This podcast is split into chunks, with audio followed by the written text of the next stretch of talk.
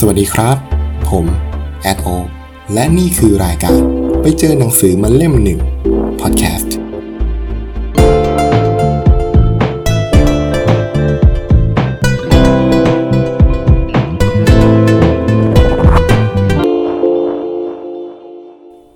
วันนี้เรายังอยู่กับหนังสือจริง ๆ แล้วโลกดีขึ้นทุกวัน หรือว่า Factfulness หนังสือของคุณหมอฮันส์โรลลิงนะครับ ที่เป็นผู้เชี่ยวชาญด้านสุขภาพโลก หนังสือที่พยายามที่จะชี้แจงข้อเท็จจริงเกี่ยวกับโลก เพื่อลบล้างความเชื่อเดิมๆที่ฝังลากลึกว่า โลกทุกวันนี้มันแย่ลง แล้วก็เป็นหนังสือเล่มเดียวกันกับที่บิลเกตนะครับซื้อแจกให้กับนักศึกษาจบใหม่ทุกคนในอเมริกาเมื่อปีก่อนเลย อย่างที่ได้พูดไปในตอนที่แล้วนะครับ คุณหมอฮันเนี่ยเขาพบว่าเหตุผลที่ทำให้คนเรามักเชื่อว่าโลกเนี่ยมันแย่ลงทุกวันเนี่ยมันเกิดมาจากการที่เราเลือกที่จะมองข้ามข้อเท็จจริงของโลกไป จากสิบสัญชาตญาณที่เรามีอยู่ ซึ่งที่พูดไปในตอนที่แล้วเนี่ยคือสัญชาตญาณของการแบ่งแยก ที่คนเรามักจะมองโลกโดยแบ่งออกเป็นกลุ่ม 2 กลุ่มแบบสุดโต่งเช่น กลุ่มของคนดีกับกลุ่มของคนเลวใช่ไหมครับหรือว่ากลุ่มของคนรวยกับกลุ่มของคนจน ซึ่งเวลาที่เรามองโลกเป็น 2 ด้านแบบนี้เนี่ยมันจะทำให้เรารู้สึกว่าช่องว่างระหว่างชนชั้นเนี่ยมันมันกว้างมาก มันไม่ยุติธรรมเอาซะเลย แล้วเราก็รู้สึกว่าโลกมันแย่ โดยที่ลืมความเป็นจริงไปว่า จริงๆแล้วโลกเรามันไม่ได้เป็นแบบนั้นน่ะ มันมีกลุ่มคนที่ยังอยู่ตรงกลางใช่ไหมครับ กลุ่มคนที่อาจจะใช้ชีวิตดีบ้างเลวบ้างปนๆกันไป กลุ่มคนที่มีรายได้ปานกลาง ที่เป็นประชากรกลุ่มใหญ่ ซึ่งเรามักจะมองข้ามกัน ในครั้งนี้เนี่ยเราจะมาต่อกันที่สัญชาตญาณที่ 2 ครับ นั่นก็คือสัญชาตญาณแห่งความเป็นลบ เขาบอกว่าระหว่างสิ่งที่ดีขึ้นกับสิ่งที่เลวร้ายเนี่ย คนเรามักจะรับรู้เรื่องราวที่เลวร้ายได้ง่ายกว่ามากครับ เพราะเหตุผลหนึ่งก็คืออะไรที่ดีๆเนี่ยมักไม่ค่อยเป็นข่าวใช่ไหมครับ แม้ว่าทุกวันนี้เนี่ยโลกของเราจะมีการพัฒนาของพวกโครงสร้างพื้นฐาน ไม่ว่าจะเป็นในด้านเศรษฐกิจ การคมนาคม การเรียนรู้หรือว่าเรื่องของระบบบริการทางสุขภาพที่ดีขึ้นมากก็ตามนะครับ แต่ของพวกนี้เนี่ยมันมักจะเป็นการเปลี่ยนแปลงแบบค่อยเป็นค่อยไป มันก็เลยไม่ค่อยได้พื้นที่ในหน้าสื่อเท่าไหร่ ซึ่งตรงกันข้ามกับพวกข่าวร้าย ข่าวอาชญากรรม การเปลี่ยนแปลงของสิ่งแวดล้อมโลกอะไรอย่างเงี้ยที่มันทำให้เรารู้สึกว่าโลกดูไม่น่าอยู่ขึ้นทุกวันเลย ในเรื่องของการรับรู้หรือว่ารู้สึกถึงสิ่งที่มันเลวร้ายเนี่ย คุณฮันเขาเริ่มด้วยคำถามนี้ครับว่า คุณคิดว่าในช่วงเวลา 20 ปีที่ผ่านมาเนี่ย นับตั้งแต่ปีนี้เลยนะ 2019 ใช่ไหม ก็ช่วงประมาณต้นต้นปี 2000 เนี่ย คุณคิดว่าสัดส่วนของคนจนคนแค้น ในที่นี้หมายถึงคนที่มีเงินใช้วันละไม่ถึง 50-60 บาท เป็นคนที่ไม่มีเสื้อผ้าให้เปลี่ยน ไม่มีรองเท้าให้ใส่ คุณคิดว่าคนกลุ่มนี้เนี่ย ทุกวันนี้มีจำนวนเป็นยังไงบ้างครับ ระหว่างเพิ่มขึ้นเกือบเท่าตัว ใกล้เคียงเดิม หรือว่าลดลงลงกว่าครึ่ง จริงๆคำถามข้อนี้เนี่ยคุณทันเนี่ยเขาได้เอาไปลองถามกับคนจำนวนมากเลยนะจากคนกว่า 30 ประเทศนะครับ รวมไปถึงเราผู้นำโลกนะครับ ผู้นำของระบบเศรษฐกิจการเมืองต่างๆ ด้วย เอาเข้าจริงเนี่ยมีคนไม่ถึง 10%เลยนะครับ ที่ตอบถูกสำหรับคำตอบที่ได้เนี่ยมาจากสถิติของธนาคารโลกนะครับ แล้วก็อีกหลาย reference ที่น่าเชื่อถือเลย เขาพบว่าสัดส่วนของกลุ่มคนจนค้นแค้นเนี่ย มันลดลงนะครับ แล้วก็ลดลงอย่างมากด้วย ตอนประมาณปี 2000 เนี่ย เรามีสัดส่วนของคนที่ใช้ชีวิตอยู่อย่างทุกข์ยากแบบนี้เนี่ย อยู่ประมาณ 20%ของประชากรทั้งโลก แต่ในปัจจุบันตอนนี้นะครับ เหลืออยู่แค่ประมาณ 9%เท่านั้นเอง หรือถ้าเกิดเรามองย้อนกลับไปในช่วงปี 1966 นะครับ หรือประมาณปี พศ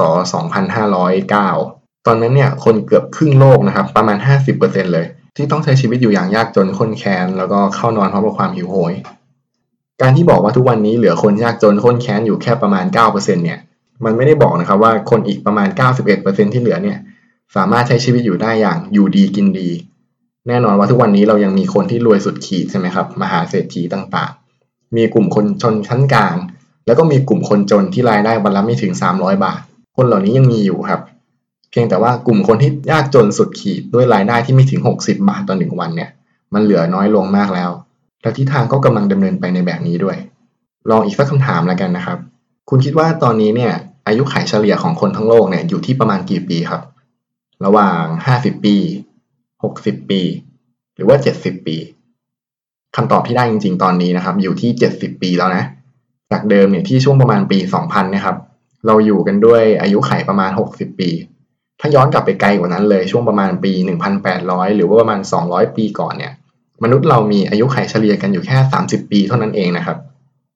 จริงๆ อายุขัยเฉลี่ยเนี่ยมันไม่ได้หมายความว่า คนทุกคนพอแตะอายุ 30 ปุ๊บก็ต้องตายนะ แต่อายุไขเฉลี่ยเนี่ยมันเป็นดัชนีชี้วัดทางสถิติครับ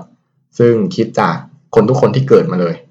นั่นจึงรวมถึงเหล่าเด็กน้อยที่เกิดมาแล้วก็ตายก่อนวัยอันควร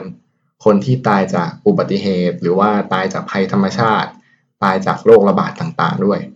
ดังนั้นอายุไขเฉลี่ยที่แสดงให้เห็นเมื่อ 200 ปีก่อนเนี่ย มันจึงสื่อไปในทิศทางที่บอกว่าใน 200 ปีก่อนนั้น เรามีเด็กที่ตายเยอะมากนะครับ เรามีคนที่ตายจากโรคระบาดสูงมาก แต่ในปัจจุบันสิ่งเหล่านี้เนี่ยเปลี่ยนไป มันลดลงจนแทบไม่เหลือแล้ว วิทยาการทางการแพทย์เนี่ยช่วยให้อายุไขของคนทั้งโลกเนี่ยเพิ่มขึ้นได้อย่างน่าอัศจรรย์เลย จริงๆยังมีข้อมูลอีกมากเลยนะครับ ที่ท่านได้เห็นเราต้องประหลาดใจ หลายสิ่งที่ไม่ดีเนี่ยกำลังลดลงอย่างรวดเร็ว ไม่ว่าจะเป็นในเรื่องของประเทศที่ยังมีระบบแรงงานทาสอยู่ ทุกวันนี้เหลือไม่ถึง 3 ประเทศแล้ว อาวุธนิวเคลียร์ที่มีครอบครองในแต่ละประเทศก็ลดน้อยลง สารเคมีที่ทำลายชั้นบรรยากาศก็มีการใช้น้อยลง รวมไปถึงเรื่องของการใช้แรงงานเด็ก ในขณะที่สิ่งดีๆอีกมากก็กำลังเพิ่มมากขึ้นด้วย ทุกวันนี้ผู้หญิงมีสิทธิ์มีเสียงในการเลือกตั้งเท่ากับผู้ชายในหลายประเทศนะครับ สัดส่วนการรู้หนังสือของคนในโลกเนี่ยก็เพิ่มขึ้น สัดส่วนของคนที่สามารถเข้าถึงไฟฟ้า และก็สาธารณูปโภคต่างๆ ก็เพิ่มมากขึ้นจำนวนเด็กที่ได้รับวัคซีน หรือว่าเด็กผู้หญิงที่ได้รับการเรียนหนังสือเนี่ยสิ่งเหล่านี้กำลังดำเนินไปในทิศทางที่ดีขึ้นเช่นกัน ทั้งหมดนี้เนี่ยมันบ่งชี้ว่าการต่อสู้ของมนุษย์เราเพื่อให้เรามีชีวิตที่ดีขึ้นเนี่ยมันกำลังเกิดขึ้นได้จริงครับ เพียงแต่เราไม่ค่อยรู้กันเท่านั้นเอง เป็นเพราะว่าเรามักจะเชื่อในความรู้สึกของตัวเองก่อน แล้วไม่ชอบออกไปสอบหาข้อมูลนึกออกไหม แล้วประเด็นก็คือไอ้ความรู้สึกของเราเนี่ยมันมักจะมองหรือว่าคิดในแง่ลายไว้ก่อนเสมอ เพราะว่านั่นมันเป็นสัญชาตญาณในการเอาตัวรอดจากสิ่งที่เราไม่แน่ใจเสริมด้วยข่าวสารที่มักได้รับเลือกให้รายงานเนี่ยมักจะเป็นสิ่งที่เลวร้ายที่สุดเสมอ เพราะว่าคนเราชอบเสพอะไรแบบนี้อยู่แล้ว จริง ๆ การที่หนังสือเล่มนี้พยายามจะบอกว่าสิ่งต่างๆกำลังดีขึ้นเนี่ยมันไม่ใช่การเอาข่าวดีมากบข่าวร้ายนะครับ คือมันไม่ได้บอกว่าสุดท้ายแล้วโลกกำลังจะดีขึ้น คุณก็ทำตัวเฉยๆมองข้ามเรื่องพวกนี้ไปได้เลย แน่นอนว่าในความเป็นจริงยังมีคนที่ยากจนสุดขีดอยู่ ยังมีผู้ป่วยอีกมากที่ไม่ได้รับการรักษา ยังมีคนอีกเยอะมากที่ไม่ได้รับการเล่าเรียน อ่านไม่ออกเขียนไม่ได้ แต่ทุกวันนี้เราสามารถพูดได้แล้วว่า คนเหล่านี้มีจำนวนลดน้อยลง เราสามารถเข้าถึงคนเหล่านี้ได้มากขึ้น ให้การช่วยเหลือพวกเขาได้มากขึ้น อันที่จริงการที่สื่อมักจะเลือกหยิบข่าวหรือว่าเหตุการณ์ที่ร้ายแรงมาตีพิมพ์เนี่ย ในมุมหนึ่งมันก็ทำให้เราได้ตระหนักขึ้น แล้วก็ได้เริ่มลงมือทำในสิ่งดีเนาะ ตัวอย่างเช่นข่าวเกี่ยวกับขยะพลาสติกในทะเลเนะครับภาพของหลอดพลาสติกที่ทิ่มจมูกเต่า